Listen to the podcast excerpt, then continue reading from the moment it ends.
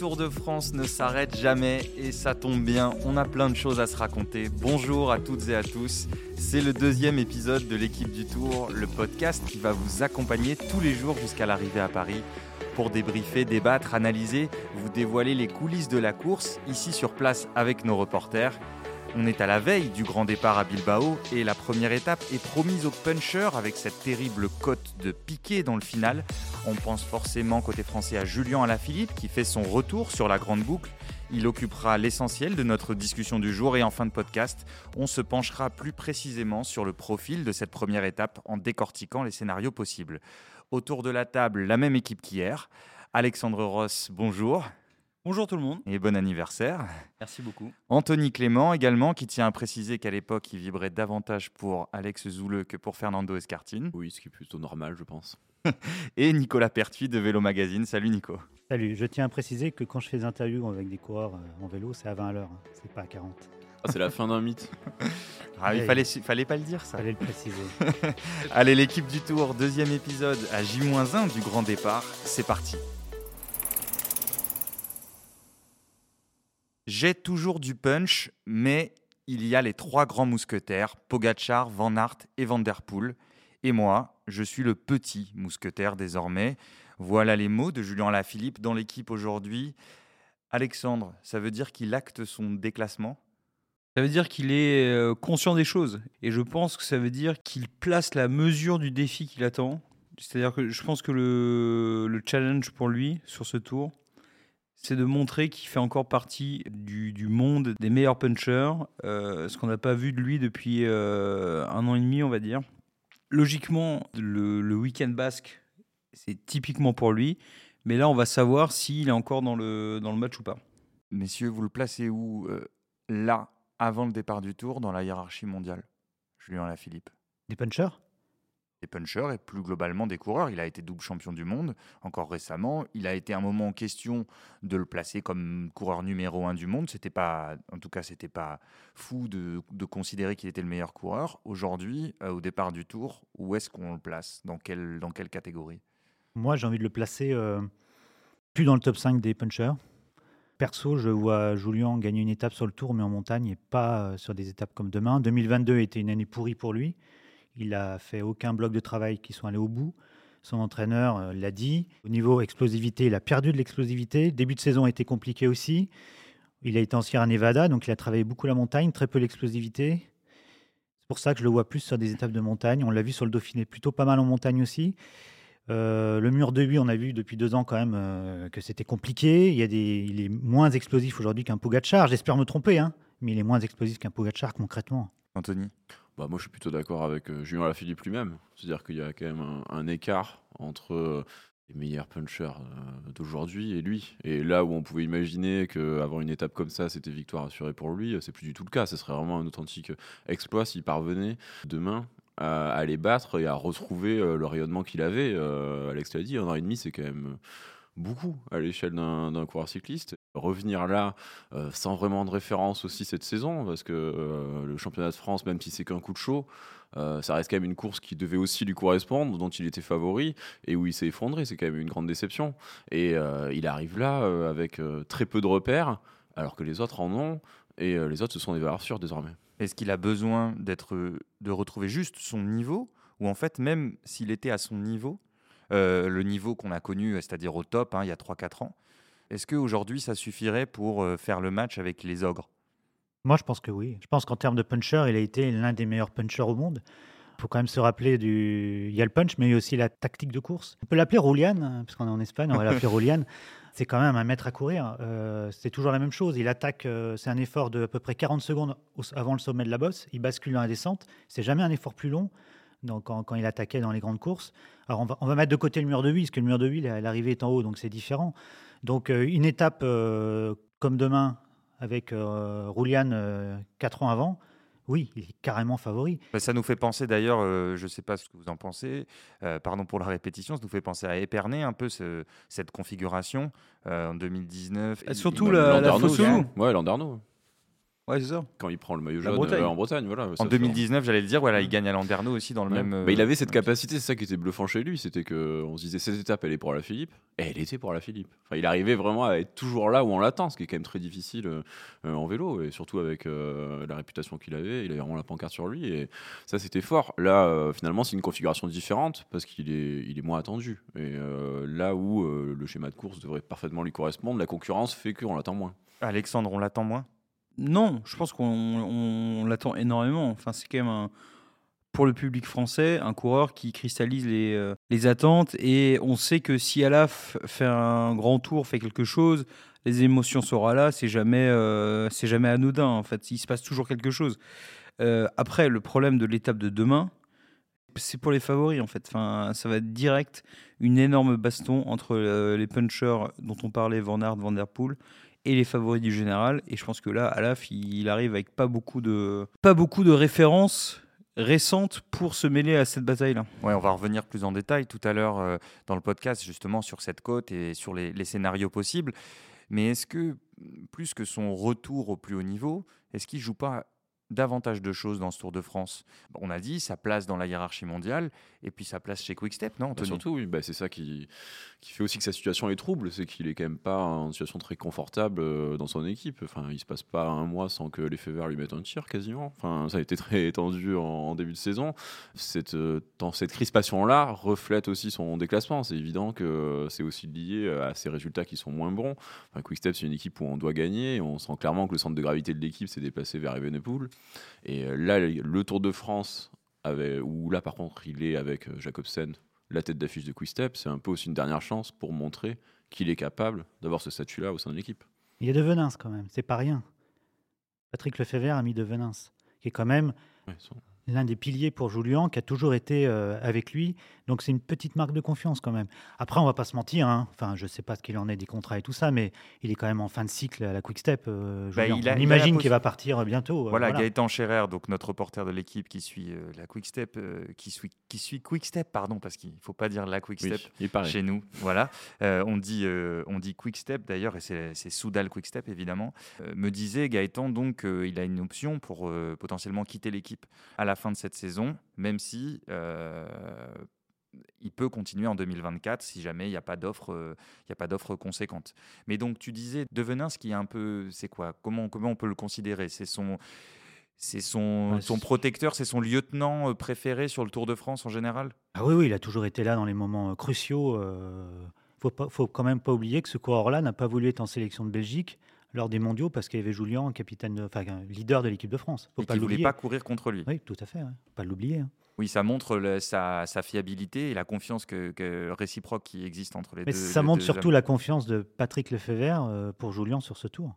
Parce que il y a, enfin, peut-être que je suis complètement has mais mais il n'y a pas lieu de mettre euh, de pour, pour une autre personne que, que, que Julien sur ce De toute Tour façon, de la France. structure de l'équipe est claire, euh, de ou pas. C'est euh, les sprints pour Jacobsen et euh, les étapes pour la Philippe. Ça semble assez clair dans les, dans les ambitions de Quickstep. Oui, d'ailleurs, euh, petite parenthèse, Jacobsen est en fin de contrat, donc le sprinter Fabio Jacobsen est en fin de contrat. Il arrive souvent que Lefebvre écarte ces coureurs qui sont en fin de contrat euh, pour le Tour. Est-ce qu'on peut voir un signe de la sélection de Jacobsen, un- d'un manque de confiance envers, euh, envers ses autres coureurs, euh, parce parce qu'il veut s'assurer peut-être une victoire d'étape en prenant, en prenant le, le- le sprinter le plus fort, ou c'est quelque chose qui n'est pas à considérer? Alex? Je je sais pas trop. Il y a, il Merlier aussi, mais qui, qui vient d'arriver dans l'équipe. Donc, je pense que très tôt dans la saison, on avait appris que voilà, euh, Merlier ferait pas le tour et qu'il devait faire ses preuves. Après, quel autre coureur, en fait, enfin, s'il met pas Jacobsen Oui, voilà, euh, c'était c'était Merlier ou Jacobsen, le, le- Voilà. le choix, le choix du Jacobsen est le meilleur sprinter euh, au monde aujourd'hui. Il n'y a pas photo. tu le mets devant Philipsen. Bon, ce sera un autre débat. On aura, je pense qu'on aura le temps d'en. Il a- il a Il aurait surtout surtout le- pu mettre Evenepoel. Il a surtout le meilleur poisson pilote du plateau, Jacobsen, que n'a pas euh, Philippe. Avec Michael Morkov, le Danois. Évidemment, on, on aura le temps de, de revenir là-dessus au fil du Tour de France. Tu as parlé de Remco, Evenpool, euh, Anthony.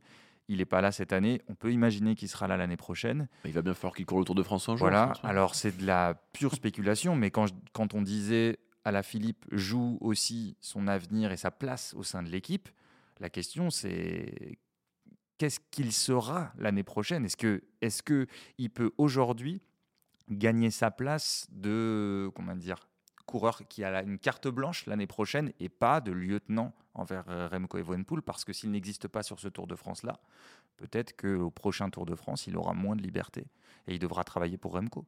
Je pense que si euh, Julien Alaphilippe n'existe pas dans ce Tour de France, ça va être compliqué d'imaginer un avenir euh, chez Quickstep pour lui, vu la, vu la- la situation actuelle. Peut-on déjà imaginer un avenir pour lui chez Déjà, Quickstep? voilà. Moi, je l'imagine plus.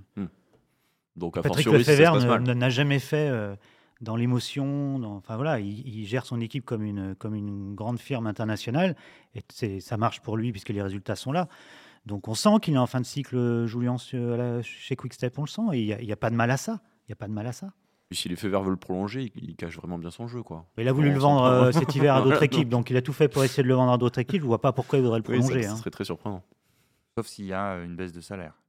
Parce que c'est peut- c'est peut-être ça aussi qui préoccupe euh, Patrick Lefebvre, qui veut construire une équipe autour de Remco Evenpool.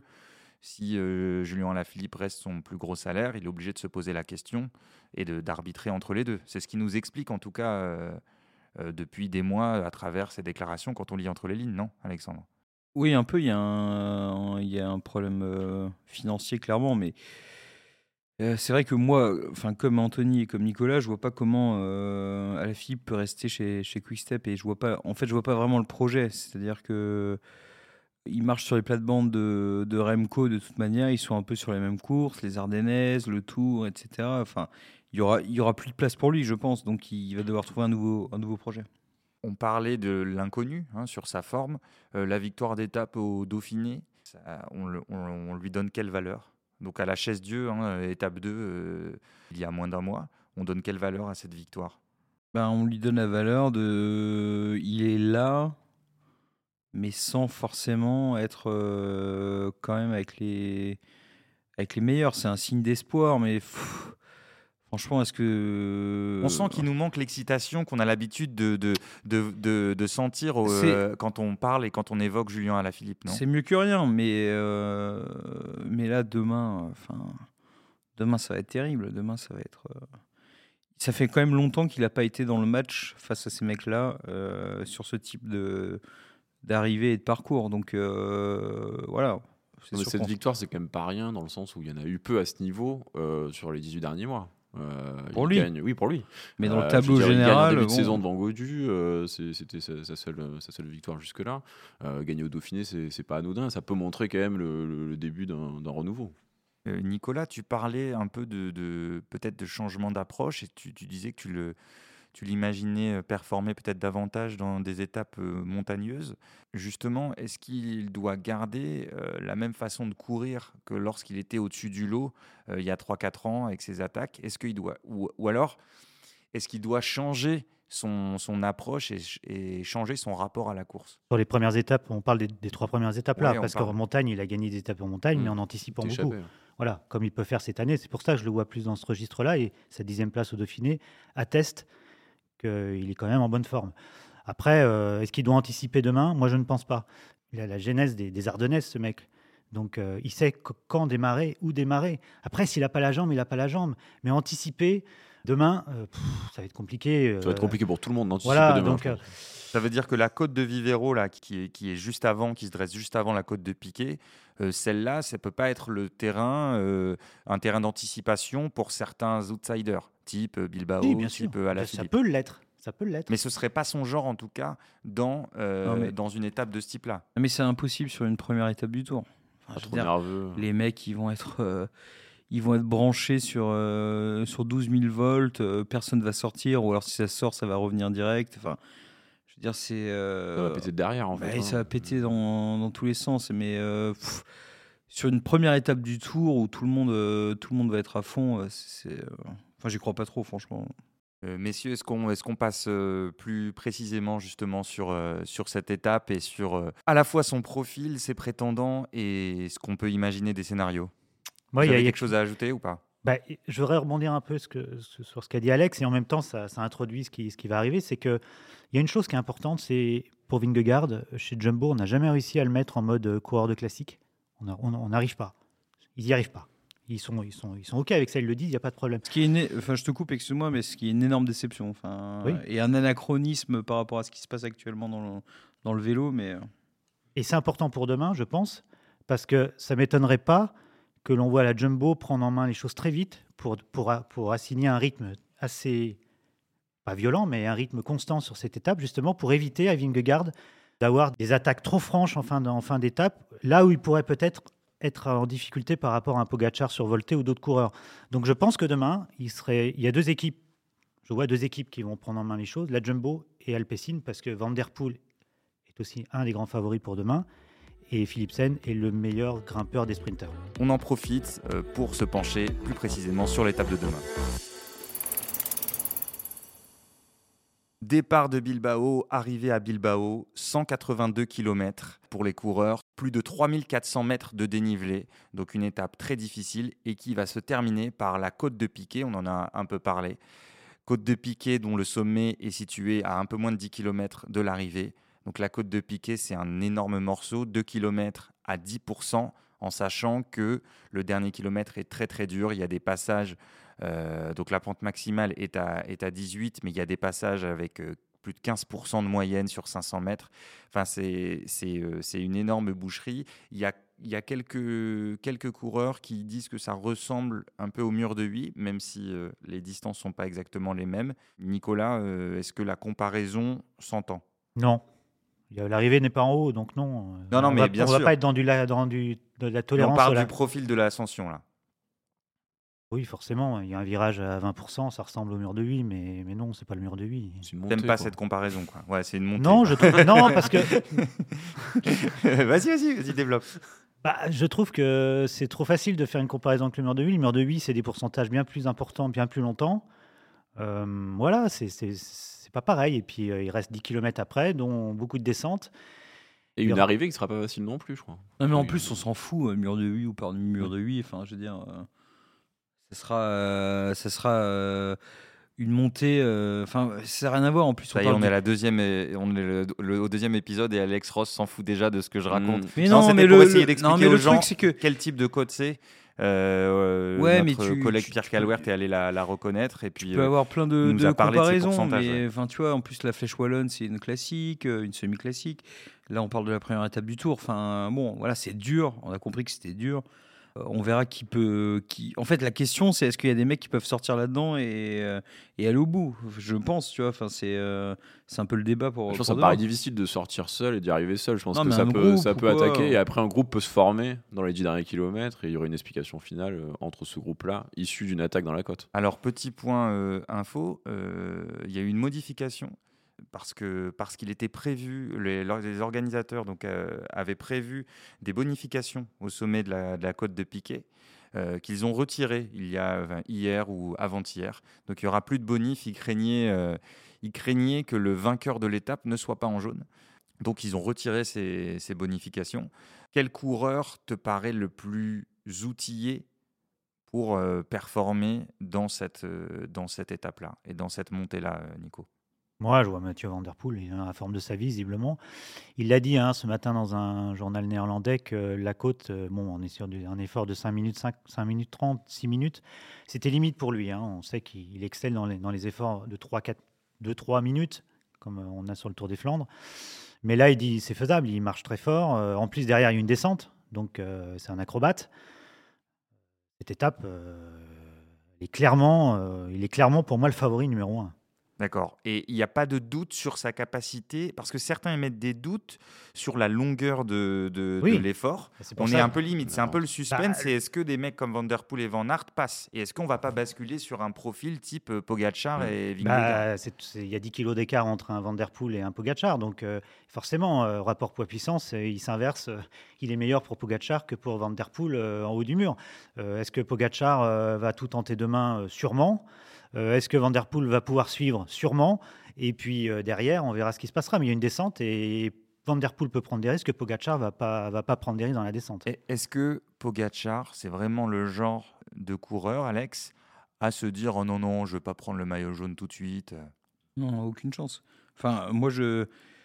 Il réfléchit pas comme ça. Non, mais en fait, je, je suis d'accord en partie avec Nico sur le fait qu'il y a un peu marqué Van Der Poel. Van Aert, faut voir. Mais en fait, moi, ma conviction, c'est que demain soir, Vingegaard ou Pogachar aura gagné l'étape et sera en, jaune. Parce qu'en fait, Pogachar va être surexcité. Euh, on sait bien qu'il est intenable. Il va vouloir en plus. Il a, déjà un peu commencé à mettre un peu le doute dans la tête de Vingegaard. Vingegaard est le favori. Il va vouloir le marquer directement. L'autre, il va répondre parce qu'il il sera là. Il a les jambes, on le sait. Et je pense que ça va être un festival en- entre les deux pour commencer, d'entrée. Ah, ils peuvent amener aussi Van Der Poel euh, avec eux. Oui, au Ça, sprint, C'est possible. après. Et après, Van Der Poel peut les régler au sprint. Ce sera moins un enjeu pour. Ouais, mais si, Pogacar, franchement, si Pogacar démarre vraiment dans, Mm. là-dedans, est-ce que Van Der Poel arrive à suivre? C'est pas sûr quand même. Oui, Donc, Après, il y a une interrogation sur le niveau véritable de Pogachar et ce qui sera euh, au, niveau des Ardennaises. C'est quand même. euh, je pense que la question ne se serait pas posée si on avait plus de, de repères certes, sur mais en même Pogacar. temps, si, euh, si Pogacar il a un problème sur une montée, tu disais euh, 5 minutes 30, bon, il peut se poser des questions pour, euh, pour l'ensemble du tour. hein. Ah, exactement. Mais en plus, Pogachar, c'est vraiment pas du genre à laisser passer une occasion de, de briller ou, ou de faire Oui, mal. Et là, ça oui. ressemble quand même à l'occasion idéale. Dès la première étape, euh, s'il y a bien un coureur qui, qui en est capable, c'est lui. Alexandre, dans, dans... Nicolas, t'es- je te vois, euh, t'es pas forcément d'accord. Non, mais si, mais le problème, bah, je sais que c'est un, coureur qui, qui veut toujours, euh, dès qu'il peut mettre au fond, il va mettre au fond. Mais Oscar Matzin a déclaré aussi, dans la, c'est le deuxième manager de l'UAE, du team UAE, disait que cette année, contrairement à l'année dernière, il va falloir calculer ses, enfin, ne pas mettre des, des sacoches tout le temps. Mais est-ce qu'il sait faire ça, Pogacar? Bah, j'espère quand même qu'il a appris de l'année dernière. Donc, euh, Ouais, mais les, sa- les sacoches dans l'étape du Granon et les sacoches Mm. sur une montée sèche comme On ça, c'est pas exactement pareil. Oui, Tu laisses de l'énergie quand en même, fait. Alex. Tu laisses de l'énergie. hein, sur- euh, tous les jours, si tu fais ça, tu laisses de l'énergie. hein. Mais, Mm. mais je suis d'accord. Mais à vous entendre, en fait, euh, cette bataille-là que toi, tu, tu imagines, Alex, entre Poggi et Vingegaard, elle va beaucoup dépendre de Pogacar. Parce que Bah, c'est lui si- dans le rôle de l'attaquant. Donc.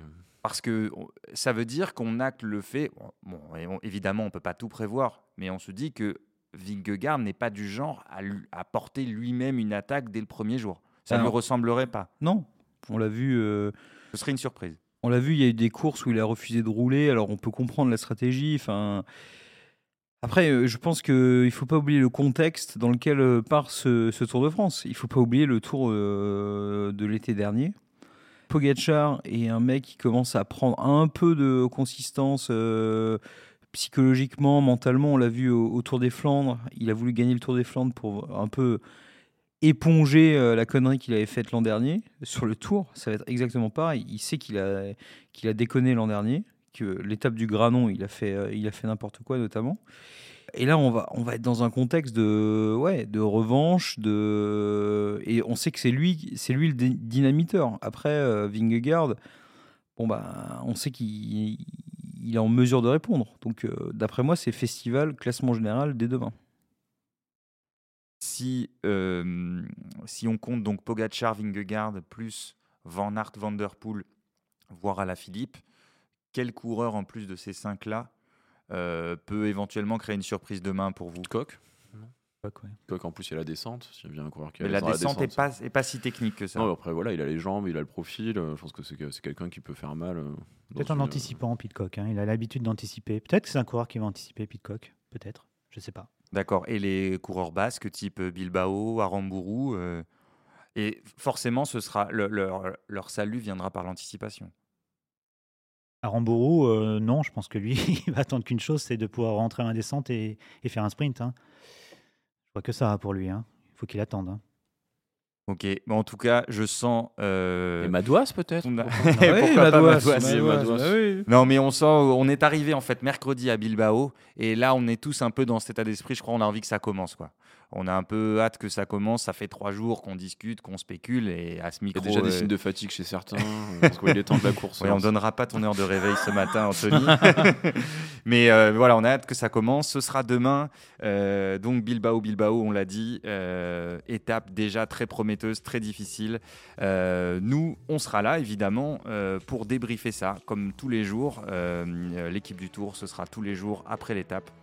On enregistrera euh, ce podcast qui sera disponible dans la soirée. Euh, Voilà, j'ai juste à vous remercier, Anthony Clément, Nicolas Pertuis et Alexandre Ross.